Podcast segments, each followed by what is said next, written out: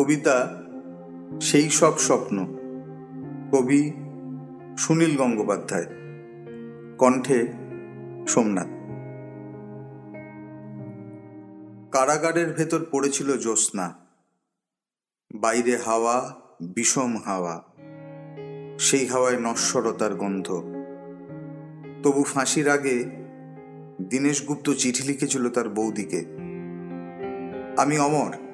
আমাকে মারিবার সাধ্য কাহারও নাই। মধ্যরাত্রির, আর বেশি দেরি নেই। প্রহরের ঘণ্টা বাজে শান্তিও ক্লান্ত হয়। শিওরের কাছে এসে মৃত্যু বিমর্ষ বোধ করে। কন্ডেম সেলে বসে প্রদ্যুৎ ভট্টাচার্য লিখছে, মা, তোমার প্রদ্যুৎ কি কখনো মরতে পারে? আর চারিদিকে চেয়ে দেখো, লক্ষ্য প্রদ্যুৎ তোমার দিকে চেয়ে হাসছে।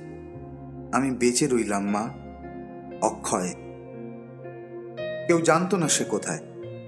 বাড়ি থেকে বেরিয়েছিল ছেলেটি আর ফেরেনি। জানা গেল, দেশকে ভালোবাসার জন্যে সে পেয়েছে মৃত্যুদণ্ড। শেষ মুহূর্তের আগে পোস্টকার্ডে ভবানী ভট্টাচার্য অতি দ্রুত লিখেছিল ছোট ভাইকে। অমাবস্যার শ্মশানে ভীরু ভয় পায়। সাধক সেখানে সিদ্ধি লাভ করে। আজ আমি বেশি কথা লিখব না।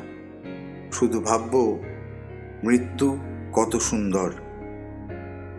লোহার শিকের ওপরে হাত। তিনি তাকিয়ে আছেন অন্ধকারের দিকে। দৃষ্টি ভেদ করে যায় দেওয়াল, অন্ধকারও বাংময় হয়। সূর্য সেন পাঠালেন তার শেষ বাণী। আমি তোমাদের জন্য কি রেখে গেলাম? শুধুমাত্র একটি জিনিস, আমার স্বপ্ন। একটি সোনালি স্বপ্ন। এক শুভ মুহূর্তে আমি প্রথমে স্বপ্ন দেখেছিলাম।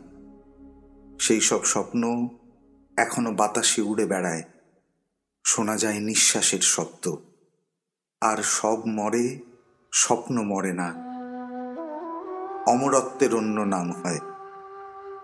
কানু, সন্তোষ, অসীমরা জেলখানার নির্মম অন্ধকারে বসে এখনও সেরকম স্বপ্ন দেখছে।